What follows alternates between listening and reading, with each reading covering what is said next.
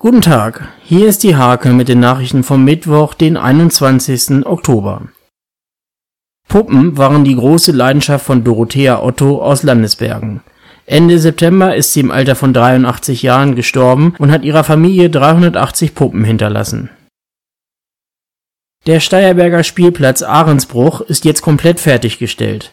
Bürgermeisterin Christa Stigge würdigte die Gemeinschaftsaktion.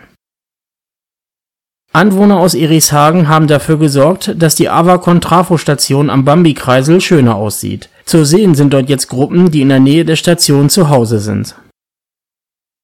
Der Stadtteilverein Unser Nordertor veranstaltete mit dem ASC Nienburg den Aktionstag Jugendfußball. Insgesamt wurde das DFB-Fußballabzeichen 42 Mal verliehen nach dem Aus von Drakenburgs Coach Lars Büsing wird das Team interimsweise von Co-Trainer Mark Jamieson angeführt. Unterstützt wird er in den kommenden Wochen von Ex-Coach Tim Rehm.